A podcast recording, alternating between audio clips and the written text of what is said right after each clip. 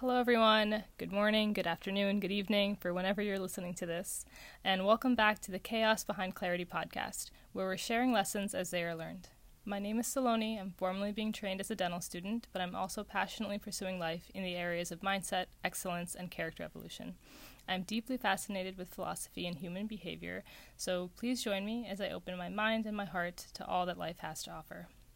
Today brings a coveted podcast guest, and I could not be more honored to have it with Dr. Singer, who, among the many hats he wears, is the chairman of diagnostic sciences for Rutgers School of Dental Medicine. His humor and joyous personality is one that encourages many to pause and appreciate the little moments in life. And I'm sure there's many, many more lessons to learn for both his students and his colleagues from today's interview. So stay tuned. And I'm going to pass along the mic now to Dr. Singer, who can give a quick intro for himself. Good morning, um, or good afternoon, or good evening, as the case may be. Um, I am truly honored to be here. Um, talking with my students is always a wonderful way to spend some time during my day, um, and especially amongst my favorite students. But they're all my favorites. Um, so I'm eager to start talking. So here I'm going to turn the mic back. Alrighty, so today's episode, I believe it's six, if I've not lost track of count, lost track of the episodes. But the topic today is growth and evolution through different decades of life. Um, my first question is for Dr. Singer is what is something you're currently learning or actively pursuing at this phase in life? Well, in terms of school, there is, you could never know enough um, you know, they call it practice because it really is just practice. Um, you have to be a lifelong learner. Um, I think that goes beyond dentistry, but in dentistry is particularly important. Um, the technology changes, ideas change, and you just have to keep up with that. Um, outside of school, um, I am pursuing the perfect bike ride. Uh, you know, on Sunday mornings, um, pursuing trying to be younger and trying to stay healthy. And um, the other things are watching my family, watching my two children grow and become adults too. That is so sweet and wholesome. And for anyone who's listening and can't see Dr. Singer, I assure you his mindset is not a day over 29 so he's still in his 20s. Um, all right, so a follow up question to that is amongst the many lessons you've learned personally and professionally, what do you think was probably one of the hardest pieces of advice that it um, was the hardest piece of advice for you to learn, and why was it so difficult to adopt? The most difficult to learn is that a I don't know everything, so I do need to keep learning and you learn from everyone, and so you have to keep listening and to be patient and know when it's time to stop talking and to start listening. That's kind of ironic considering the nature of, of today's interview, right? Um, all right. So, what inspires you in the work that you do right now? Absolutely, my students. Um, it's uh, always in awe of them. They are such smart and accomplished people um, that I am honored to be teaching them, and I always wonder that I actually have something for them to learn. And yeah, so that is always a challenge to be keeping everything fresh, to try to think of new approaches um, to and to also look at the places where it doesn't work out as well, where they're not learning as well as I'd like, and so what could I be doing differently? I think that's true. Sometimes behind, you know, the WebEx screen or even when we were in person, it's difficult to gauge the personality, the incentives of why our professors are here today. And I'm sure many can to, can attest that it's not the salary that keeps you here; it's the students. So um, I'm really glad about um, the fact that we have such wonderful, personable faculty here at Rutgers, and it makes my job as a student all that much more enriching. So um, that's a wonderful question. I'm glad I added that in last minute. But and so continuing back with the topic of changes through different phases of life, um, how would you compare and contrast yourself to the person you were in your 20s? And I know you're at the late end of your 20s now, but um, when you were in your 20s to the man you are today, what would you say is either the biggest difference or something that just never changed? Well, you know, still in my 20s and probably long beyond that, I always felt that I was the youngest person in the room. And, you know, like you would go to, um, you know, to have lunch with other faculty. And I always felt that I was the youngest until at some point not long ago, I looked around and I realized, nope. Um, and not only that, that I was actually expected to know something and, you know, and to provide input. Um, I think that one of the biggest surprises that came along during you know over the years was that my colleagues would come to me and since I teach radiology they would come with radiographs and say what do you think of this? What you know what could this lesion be? And I realized that a I was expected to come up with the right answer and and b like and to do it like I sounded like I knew what I was talking about. And so yeah, you realize that yes, you do have to put in the work, and so I became over the years more of a researcher, more of a reader. Um, you know, the you know all the digital revolution has really settled very well. It's very easy. I could sit at my desk and look things up, even without taking the steps over to the library. Um, you know, so even doing that research has become easier, but it also means that you have to actually do it. And that it is expected. So I guess this is a prime example of the idea that imposter syndrome never goes away. Absolutely. um, and yeah, I think when, when we're in our you know early teens or late teens in your 20s and maybe even into your 30s, we're all kind of fumbling trying to figure out where we stand in the social structure, professional structure, whatever environment that we're in. And as we grow through time, I guess um, we get the privilege of being comfortable in our own skin to maybe give those answers to the questions that students come in with, or you know, a professional colleague that asks you a question, or a personal question. You know, like these these moments where we have really good discussions and we're kind of held to a certain standard. It it tests you, and I think after a certain point, it you can again be comfortable in your own skin and answering those those points. Um, so, a question following that is what has either been someone or a specific experience that you've been most thankful for in the last um, decade? Um, I think that, you know, well, I'm always grateful to my family who also um, continually teaches me things um, outside of dentistry. And, you know, and also here at school, just the things that I learn from my colleagues who are gracious about being mentors. Um, you know, as one does age, the mentors kind of go away, and you realize that you know it kind of flips, and that you're responsible for mentoring other people, and being you know not only a good mentee but a good mentor as well.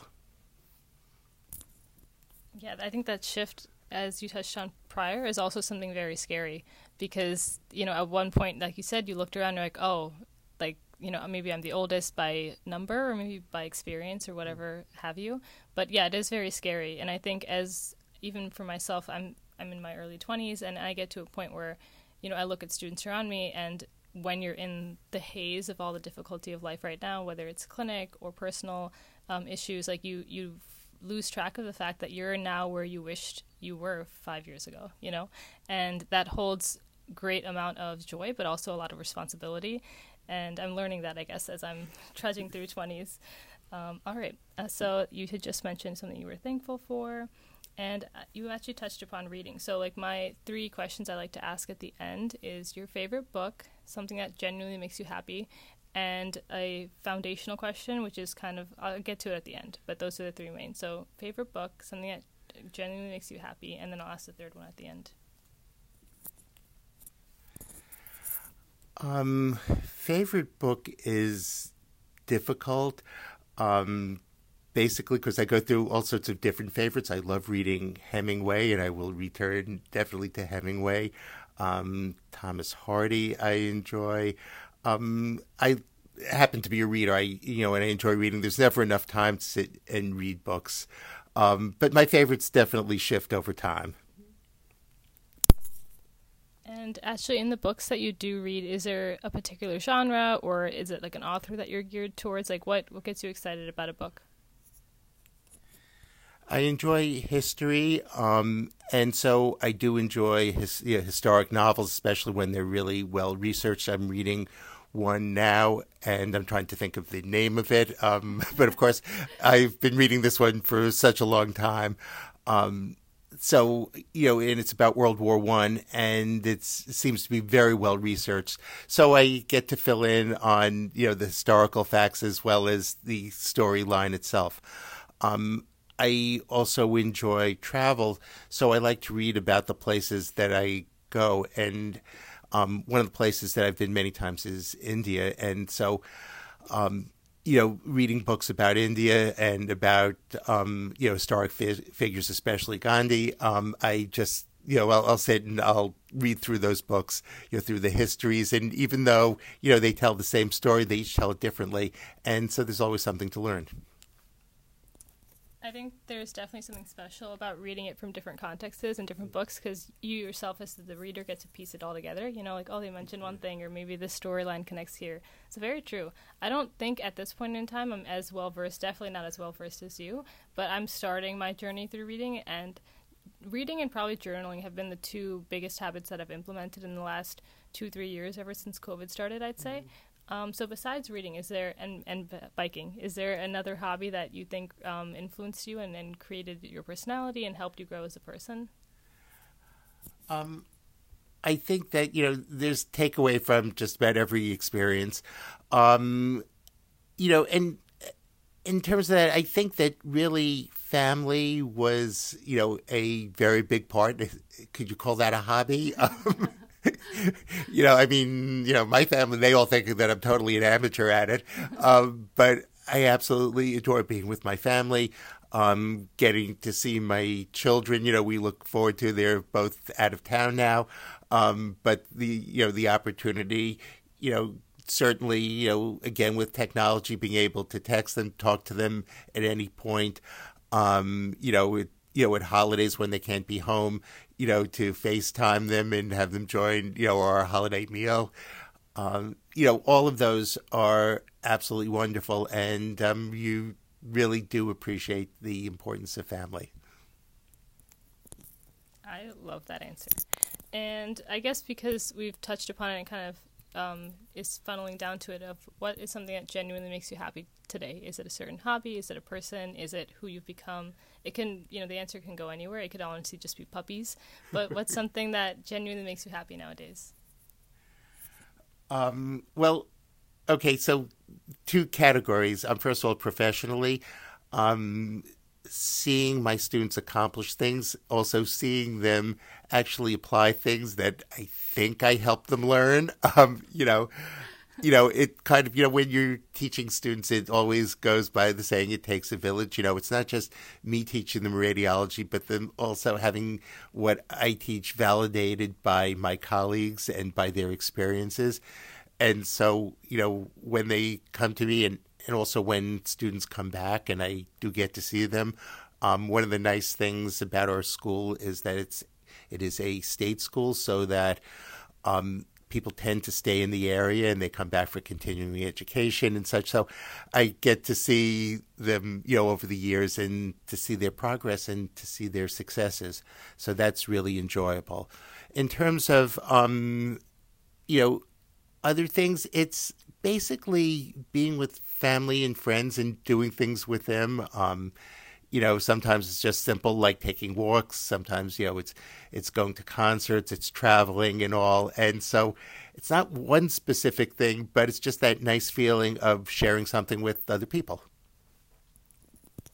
Actually, a question that I'm getting secondary to that because we've talked so much about, you know, your pieces of advice you've learned and stages of life that you've been in and how you've grown as a person.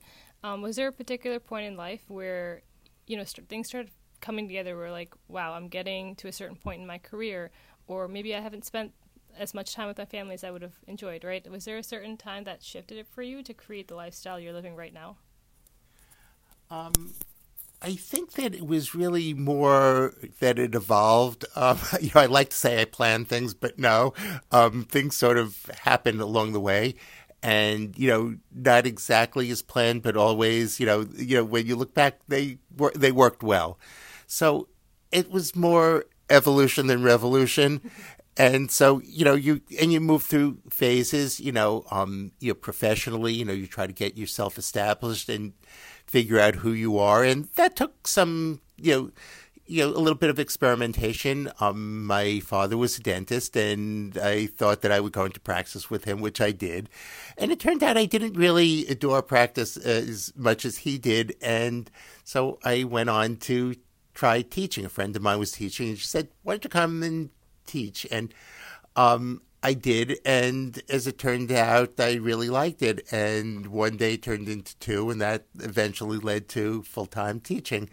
And so, you know, that was, but that was kind of, you know, realization and an evolution. And it's one of the really nice things about our profession that we do have some options there as to what path we want to follow. And, you know, but all along the way, I've found people who have been supportive, who have been excellent mentors and excellent friends.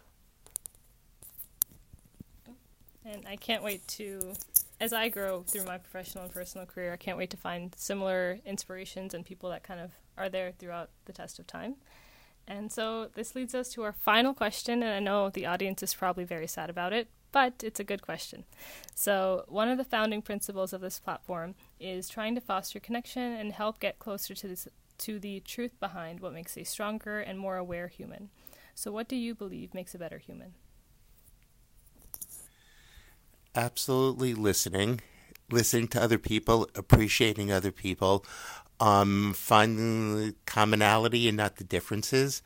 Um, you know, you have, you know, when you go out in the world, you know, from your community, um, you go to school, um, you know, and you know, and onward in your education, and then out into the world.